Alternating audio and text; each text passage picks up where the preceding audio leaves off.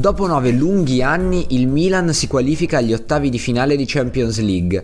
Dopo anni di lavoro e fatica raggiungiamo un altro piccolo traguardo. L'obiettivo è tornare ad essere il grande Milan del passato e ci stiamo avvicinando sempre di più.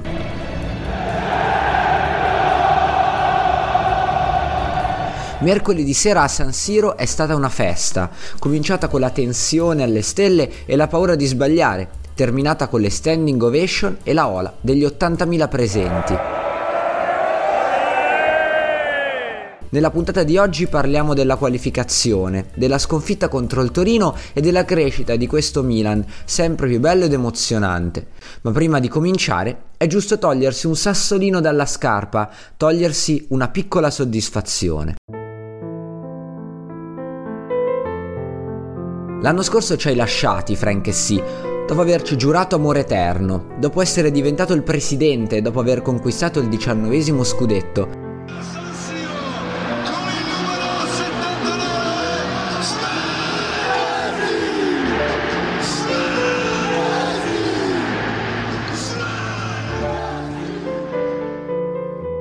Come sempre le trattative per il tuo rinnovo di contratto sono state estenuanti, incomprensibili per i non addetti ai lavori, fastidiose per chi il calcio vuole vederlo solo giocato sul campo.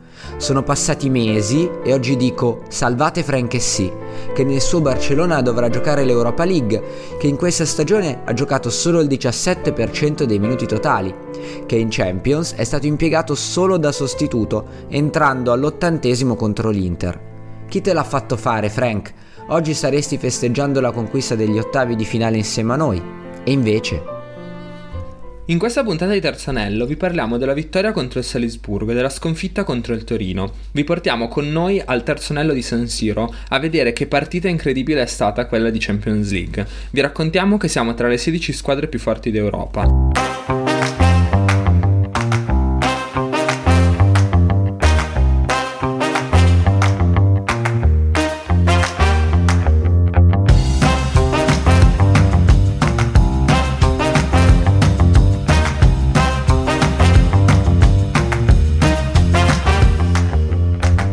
Finalmente, caro Nazza, finalmente siamo agli ottavi di finale di Champions League. Abbiamo aspettato nove lunghissimi, lunghissimi anni per arrivare a questo punto e finalmente ce l'abbiamo fatta. Poi usciremo, eh, perché quasi probabilmente usciremo anche già agli ottavi. Però devo dire che è una goduria immensa dopo tanto tempo arrivare a questo fantastico traguardo. Sì, e io te lo dico, non sono così convinto che usciremo. Secondo me, come ha detto Paolo, siamo una palla di cannone per eh, chi ci beccherà. Siamo sicuramente la seconda squadra, la squadra classificata come seconda più forte che rimane. E è una goduria, è una goduria finalmente. Ed è anche molto diverso da nove anni fa. Nove anni fa ci siamo qualificati, ma già si vedevano queste ombre di un Milan calante. Adesso è tutto in salita. Esatto. Salita buona. Esatto, assolutamente in salita.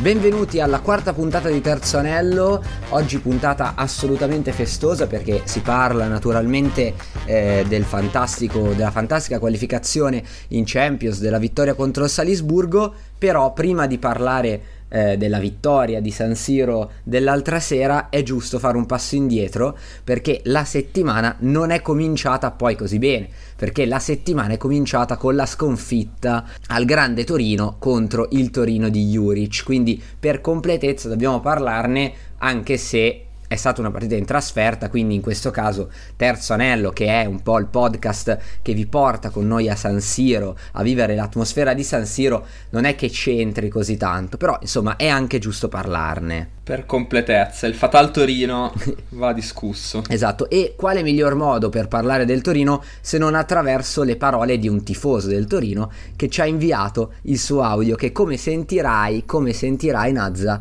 è un bel po' eh, polemico, diciamo, ci sfotte abbastanza nel suo audio. Mamma mia, che inizio, che inizio moscio che mi avete fatto. Mi dovete caricare! Amici, amici ascoltatori, domenica scorsa si è giocata una partita fondamentale per il destino dell'Europa. E l'ha presa Gigi! Cioè, vi siete fatti segnare da uno che si chiama Coffee, eh? Beh, effettivamente cosa devi dire? Quando Gigi, il più basso giocatore in campo, ti segna un gol di testa, c'è qualcosa che non va. Tra l'altro, tra l'altro, su questa cosa, non so se hai visto le storie di Gigi post partita. Io purtroppo mi sono inflitto questo danno e sono andato a vedere le storie di Gigi post partita in cui ha messo una foto, un fotomontaggio in cui lui ha un cane al guinzaglio e il cane ha la faccia di Leao. Cioè, sì. è stata una roba veramente terrificante. Gigi veramente un pagliaccio. Però devo dire che allora, ti posso dire una cosa, perché comunque la partita l'hanno assolutamente, hanno assolutamente meritato di vincerla, però quanto godo nel sentire i tifosi avversari così contenti di averla sfangata contro il Milan. Io mi ricordo un po' di anni fa un 2 a 2, un Milan-Torino 2 a 2, in cui il Torino era in vantaggio di due gol, alla fine se non sbaglio l'ha pareggiata al novantesimo Abate, ok? Cioè in quel periodo eravamo noi a essere riusciti a pareggiare contro il Torino, invece adesso sono loro che fanno due golletti in tre minuti, ci beccano nella serata storta e improvvisamente si sentono dei fenomeni, tra cui soprattutto si sente un fenomeno Coffee GG però io penso che una partita storta eh, possa anche andare bene, sebbene fossi piuttosto incazzato, soprattutto con De Ketelare. Tu non sei tanto d'accordo, però io sono un po' incazzato, ti dico la verità. Allora, arrabbiato sono sicuramente arrabbiato. Poi sai che è un, una persona a cui per ora non riesco a dire niente di male perché lo vedo lo vedo sfiduciato, vedo che ci vuole provare, ma sta facendo un po' di fatica. Eh, però sì, questo Torino è stato. è stata una tegola, sicuramente. Avrei preferito vincerla, sicuramente, però è inutile negare che può capitare una giornata storta. C'era anche un po' questo Leao in modalità Giampaolo eh, con questi due errori clamorosi sotto porta, specialmente il secondo surreale, eh, una cosa terrificante. No, Però vabbè, una giornata può capitare. Peraltro è stata una partita talmente noiosa, qua raccontiamo questo piccolo aneddoto. Una bruttissima. L'ab- l'abbiamo, l'abbiamo, vista non allo stadio, chiaramente eravamo in, in birreria io, Andrea e alcuni nostri amici, tra cui anche la mia ragazza che è arrivata e a un certo punto al sessantesimo minuto ha guardato lo schermo distrutta, sconvolta dalla noia di questa partita e ha detto ma è possibile siamo ancora al sessantesimo, siamo qua da tre ore.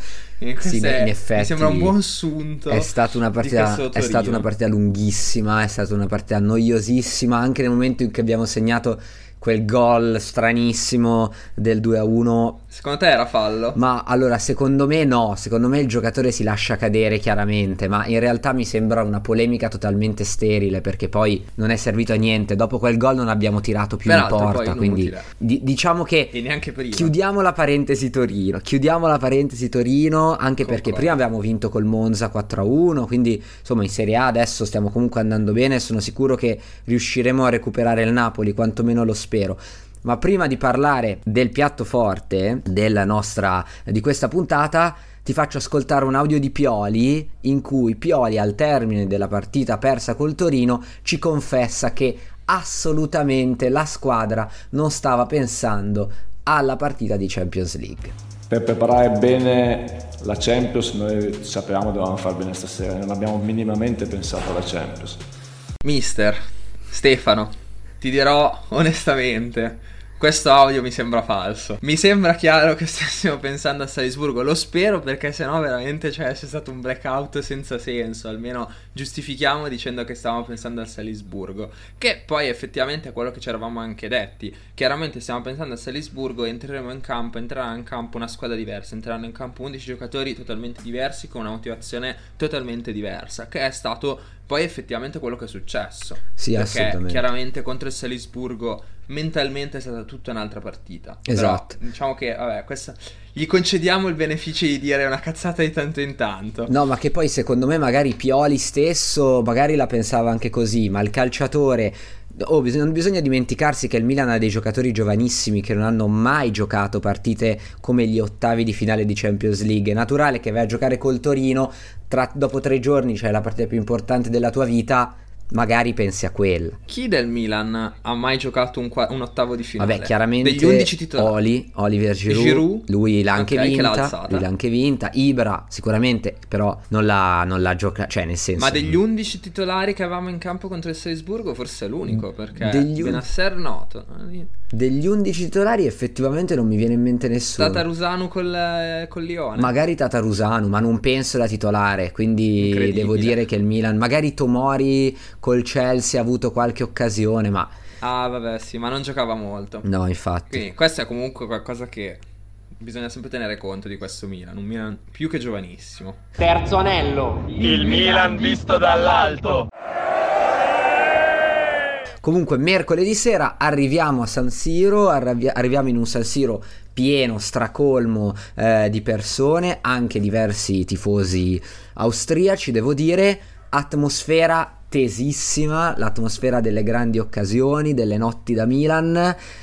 È stato veramente, stata veramente una serata stupenda, secondo me. Forse insieme al derby eh, e alla vittoria con la Juventus la migliore che abbiamo avuto modo di vivere eh, durante quest'anno. Non so se sei d'accordo. Decisamente c'era un clima incredibile e si sentiva la voglia di tutti di vedere una vittoria. Sugli spalti erano tutti tesi, tutti molto carichi e assolutamente si, si, sentiva. E scommetto che l'hanno sentito anche i giocatori in campo perché entrare davanti a 80.000 persone che sono fremono e vogliono vedere una partita incredibile in particolar modo dopo una vittoria così, eh, così una debacle così grande sicuramente l'hanno sentito. Infatti, mm, mi sembra che ci sia Paolo, un, uno storico tifoso del Milan, che ha, ci ha mandato un audio che vorremmo far sentire in cui parla eh, dell'atmosfera. Quindi sentiamo Paolo. L'obiettivo più grande in assoluto sia veramente quello di aver creato anche con lo stadio di San Siro un, un, legame, un legame, pazzesco, un entusiasmo pazzesco, ehm, mister, giocatori nuovi, giocatori giovani. Ehm, io credo che sia proprio un piacere venire a San Siro e vedere giocare questa squadra.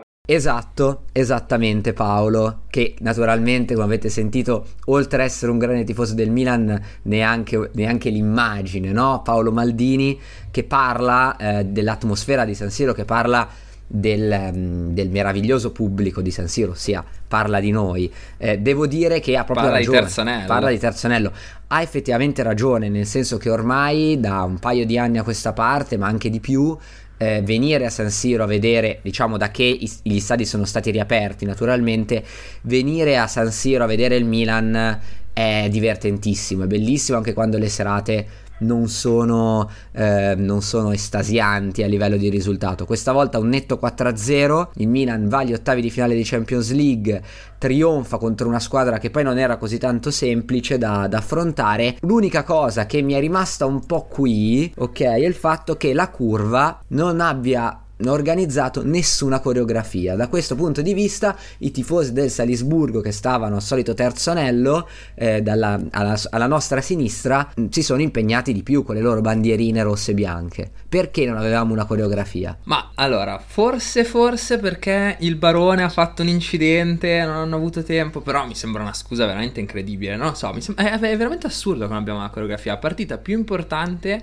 ultima partita del girone. Si sapeva già da quanto il Chelsea stato tre settimane fa? Sì. Non mi ricordo neanche. Sì, sì, sì, sì. Tre settimane fa. Quindi sono tre settimane che sapevamo che questa partita sarebbe stata fondamentale e comunque lo immaginavamo già dal, dall'andata contro il Chelsea che questa partita sarebbe stata fondamentale. Eppure niente coreografia. Una scelta abbastanza strana. Mm, ci ha, ci ha sorpreso molto, diciamo. L'unica cosa che mi è venuta in mente, ma mi rendo conto che potrebbe essere un ragionamento un po' cervellotico, è questa non è una partita da striscione perché questa è una partita normale da Milan e quindi non andiamo a celebrarla con striscioni, coreografie particolari. Il Milan deve fare il suo senza particolari spinte perché questa è la nostra vera natura, queste sono le nostre partite. Però mi sembra un ragionamento forse un po' eccessivo. A me comunque le coreografie piacciono lo stesso, io avrei voluto vederla. Esatto. Mi fanno sempre piacere. Però vabbè, aspettiamo gli ottavi. Aspettiamo. Agli ottavi sicuramente avremo una coreografia. Agli ottavi penso proprio di sì. Di fianco a noi, nel nostro posto al terzo anello, al settore 327, se volete venire eh, a conoscerci, c'era un, eh, un ragazzo, potremmo dire, un po' più grande di noi, un giornalista olandese venuto eh, appunto dall'Olanda per, ehm, per, vedere la partita, per gustarsi la partita. Non era in sala stampa, era al terzo anello, il posto migliore dove vedere la partita. Abbiamo un po' chiacchierato con lui e devo dire che ancora una volta mh, la percezione di una persona che non è abituata a San Siro del nostro stadio è veramente incredibile. Decisamente. Qua adesso vi faremo sentire un audio, vi avviso, l'audio è un po' rumoroso perché l'abbiamo registrato alla fine della partita in cui c'era un casino infinito perché stavamo facendo la ola, stavamo aspettando i ragazzi che andassero sotto la curva, eh, c'era la canzone per la vittoria, quindi fa capire bene la condizione in cui eravamo allo stadio. E devo dire che sì, Fabian, che è il nostro amico giornalista eh, olandese è rimasto veramente estasiato. E tra l'altro era qua, mi ha raccontato perché sta facendo un articolo sulla Coppa del Mondo, perché non so se lo sapevi, ma la Coppa, fisicamente la Coppa che viene fornita è prodotta da una società milanese. Ah, ma dai. Me l'ha raccontato mentre tu eri in bagno. Eh, ah, ma dai. Quick interessante, sì, sì, sì. Beh, sentiamo allora Quindi... l'audio di Fabian che ci racconta un po' come ha vissuto Milan-Salisburgo. Say no. It's it's it's a magical uh, experience in San Siro. It's my uh, first time, and uh, I'm really happy to hear at the third third tire of the stadium, and you cannot hear me because there's so much sound, and everyone is crying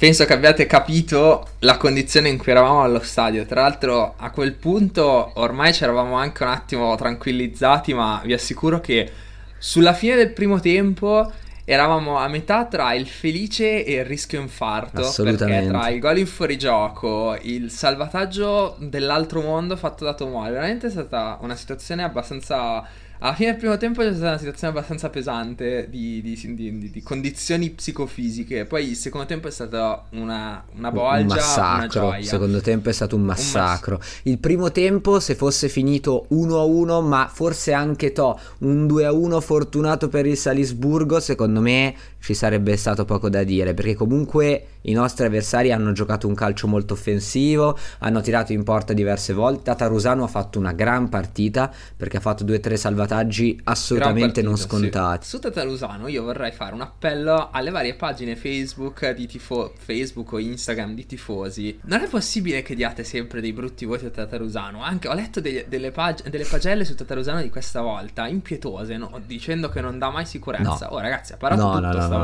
Questa volta ha parato tutto, quindi quindi grazie Ciprian, che ormai è amico di Andrea, perché si saranno già incontrati quanto? Tre volte per strada. Sì, sì, sei mio vicino di casa. grande tifoso di Terzanello. Grazie Ciprian perché hai fatto un'ottima partita. Tatarusano va e criticato fatto... nei momenti in cui ha sbagliato. Per esempio, secondo me il gol dell'Empoli dell'1-1 è per gran parte sua responsabilità, ma nella partita di ieri, cioè nella partita eh, di mercoledì, assolutamente non ha responsabilità.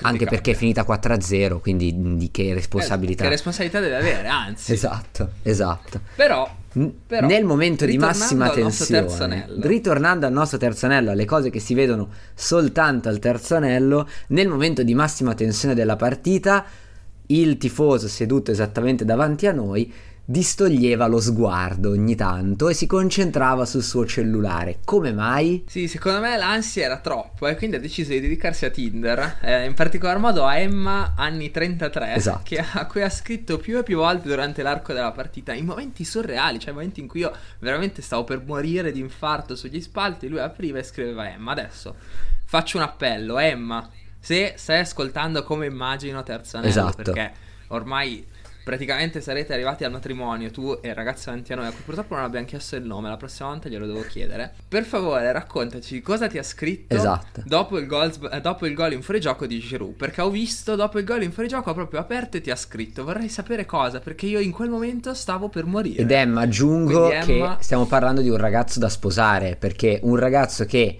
nella partita più tesa dell'anno, eh, tira fuori il telefono e non guarda la partita per almeno 3, 4, 5 minuti distribuiti dai 90 totali per rispondere a te, È veramente un, un ragazzo innamorato a cui quantomeno devi dare una chance. Poi Emma, adesso io non ti dirò che ha scritto ad altre sei ragazze durante l'arco della partita perché non mi va di, di fare, di dire queste cose. Però, comunque, facci sapere Emma. Se dovessi chiederti chi ti è piaciuto di più di Milan-Salisburgo, cosa mi risponderesti? Pier Calulu. Pier due, Calulu, beh. Due parole, Pier Calulu. È veramente un difensore incredibile, ha fatto delle chiusure difensive devastanti, ha giocato sempre bene, non si è mai fatto anticipare. Secondo me Pier sta dimostrando come sia partito dall'essere. Ti, se ti ricordi la prima partita, quanto eravamo incazzati per quel gol di testa che aveva lasciato passare, cos'era, a Genova, contro il Genova, è forse? Vero. Sì, sì, sì, che sì. giocatore che è diventato Piercalulu. Mentre... Forse in questo momento è il difensore più forte, difensore centrale più forte che abbiamo. Forse in questo momento lo vedo un po' più in palla, un po' più in forma di Tomori, che comunque ha giocato una buona partita. Io devo, se ti rispondo, ti rispondo Rade Krunic il soldatino Rade Krunic, giocatore che quando viene chiamato in causa fa sempre bene. Se vi ricordate, Krunic aveva giocato anche nel 3-0 al Sassuolo che ci ha portato lo scudetto, giocando una grande partita. Pioli quando ha bisogno di Krunic lo mette in campo e lui raramente tradisce. Gol del 2-0, partita in ghiaccio. Gol del 2-0, bacio allo stemma, cioè se pensiamo, se pensiamo quando abbiamo acquistato Krunic e Benasser da Napoli appena retrocesso, abbiamo detto ma chi sono questi due? Adesso sono il centrocampista, probabilmente il centrocampista più forte che abbiamo in squadra, eh, Benasser e Krunic, veramente un giocatore incredibile che ogni volta che entra in campo gioca bene, a parte poche occasioni che mi ricordo che ha giocato un po' sottotono, veramente una gran partita. Terzo anello. Il Milan visto dall'alto. Chiaro che il sorteggio sarà quello che sarà, l'avversario sarà difficilissimo, ma dobbiamo puntare. Ho dei giocatori forti, ho dei giocatori forti che, che si sentono forti e quindi chi arriverà troverà un Milan sicuramente voglioso, convinto. Come dice Pioli, non bisogna avere paura dei sorteggi, non bisogna avere paura del futuro. In realtà io un po' paura ce l'ho perché l'idea di affrontare un Bayern Monaco, un Manchester City, un Real Madrid, ma ti dico la verità, anche il Porto e il Benfica mi fanno paura, eh, perché qua ogni volta si dice speriamo di affrontare la squadra portoghese ed è puntualmente proprio la squadra portoghese che alla fine ti frega. Però mettiamola così, io per quest'anno non è un discorso molto ambizioso, ma un po' arrivato mi sento, nel senso che d'ora in poi non mi aspetto niente se succederà qualcosa di bello ancora sarò chiaramente contento, non dovesse capitare comunque sarò soddisfatto del percorso dei ragazzi in Champions League, non so te. Sì, chiaramente questo era il nostro obiettivo dall'inizio, nel senso, era dichiaratamente il nostro obiettivo era qualificarci, quindi da qui in poi qualunque cosa dovesse succedere in più è manna dal cielo. Però io ti dirò due cose. La prima è, se dovessimo beccare una tra le grandi, perché ci sono chiaramente eh, delle squadre più blasonate tra quelle che possiamo prendere, vorrei trovare il Real Madrid. Per due questioni. Mm. Uno perché è la squadra che detentrice del, del, titolo, quindi sarebbe veramente divertente poterli eliminare. Seconda cosa perché vorrei rivedere Carletto a San Siro, vorrei vedere un'eventuale coreografia per Carletto a San Siro o qualcosa, perché se ti ricordi, per esempio, Milan-Genoa, l'anno scorso Coppa Italia, eravamo, quella volta sì, non sì. eravamo al terzo anello, il ritorno di Sceva a San Siro è stato la cosa più bella di quella partita sicuramente, esatto. in generale è stata veramente una bella atmosfera per Sceva non oso immaginare per Carletto che è una, un pilastro della storia del e Milan. E poi chiaramente sì. Milan-Real Madrid è forse il più grande classico del, della storia del calcio, secondo me. Cioè sono le esatto, due squadre. Sì insieme ad altre naturalmente, però sono proprio le due squadre più blasonate. Rivedere finalmente dopo tanti anni un Milan-Real Madrid eh, mi piacerebbe. Mi piacerebbe molto anche incontrare il Paris Saint-Germain prima di tutto per vedere Messi a San Siro. Che, e poi Donnarumma. E poi per fare gol a Donnarumma, perché veramente sarebbe, sarebbe il massimo. A parte gli scherzi, però, a parte questo ragionamento, secondo me invece una bella rivincita sul Porto non sarebbe male. Esatto, infatti proprio questo volevo dire, anche il Porto sarebbe una bella squadra da prendere perché l'anno scorso c'è proprio rimasto l'amaro in bocca per quella partita che tra l'altro momento flashback di terzo anello. Noi eravamo al terzo anello per Milan Porto, sì. chiaramente, perché Eh, è stato un errore, un errore quello di non andare al terzo anello per Milan-Genoa, non l'abbiamo più commesso. Assolutamente. Milan, Milan-Porto, noi avevamo davanti, ti ricordi, quei tre tifosi del Porto di fianco a noi, insopportabili, hanno cantato per tutto il tempo. Bravi, eh, per l'amor del cielo, bravi. Però sono stati ovviamente insopportabili perché abbiamo perso quella partita. Esatto. Oltretutto i ragazzi del Milan che poi ci hanno provato invitandoli ad andare in discoteca assieme. Ah, sì, sì, sì, sì, sì. Tra- Non abbiamo perso, però ti correggo, abbiamo pareggiato 1-1. Ah, è vero, però siamo stati comunque eliminati. Siamo stati comunque eliminati, sì, sì, sì, siamo stati eliminati. Quindi io vorrei rivedere Milan-Porto, vorrei rivedere i tre ragazzi che l'anno scorso abbiamo incrociato al terzo anello e vorrei prendere una rivincita sana e sacrosanta. Esatto, mi piacerebbe molto. Poi sarebbe forse tra tutte la squadra più abbordabile. Quindi se devo fare un pronostico, meglio più che un pronostico, se devo dire quale squadra spero di affrontare, spero di affrontare il Porto. Probabilmente prenderemo il Bayern, però se- spero di prendere il Bayern Monaco. Ma adesso ascoltiamo in chiusura di puntata ascoltiamo anche un po' le opinioni dei, dei nostri amici, dei, dei nostri amici che sono passati agli ottavi di finale come noi abbiamo una testimonianza partenopea e una testimonianza nera-azzurra. Hai capito bene? Anzi, avete capito bene. A terzo anello possono parlare perfino gli interisti. È oggettivamente un grande Napoli quello che esce da questo girone. Probabilmente un Napoli che è diventato grande anche poi in campionato proprio grazie a queste partite dominate in Europa. Questa roba è veramente evidente se si guarda la partita da- alla partita di ieri con il Liverpool che dopo aver giocato 85 minuti da macellai vince fortuitamente al 97esimo e esulta come se avesse battuto il Real. Sorteggio difficilissimo, impresa dell'Inter al Camp Nou, Xavi che piange, mi sembra di essere tornato nel 2010. Se solo Ibra fosse ancora al Barcellona sarebbe perfetto. Beh, che dire del Napoli? Che dire del Napoli? Ha perso. Eh, mi sembra di sentire nelle parole di Angelo che questa sconfitta non bruci. Secondo me un Assolutamente pelino non gli brucia. brucia, non gli brucia. Però Ma vedremo cosa succederà, perché a questo punto il Napoli non è più imbattibile. Abbiamo visto che contro una grande del- della- delle, delle coppe europee, in un momento che non era semplicemente una squadra d'oratorio come l'abbiamo vista al San Paolo, può succedere di tutto. Vedremo agli ottavi. Io chiaramente non spero che il Napoli perda, assolutamente. Però, devo però chi? Noi? Esatto, no, assolutamente. No, no, no. Allora, in Champions io spero che il Napoli arrivi fino alla fine e che la vinca pure. Non penso succederà, ma lo spero.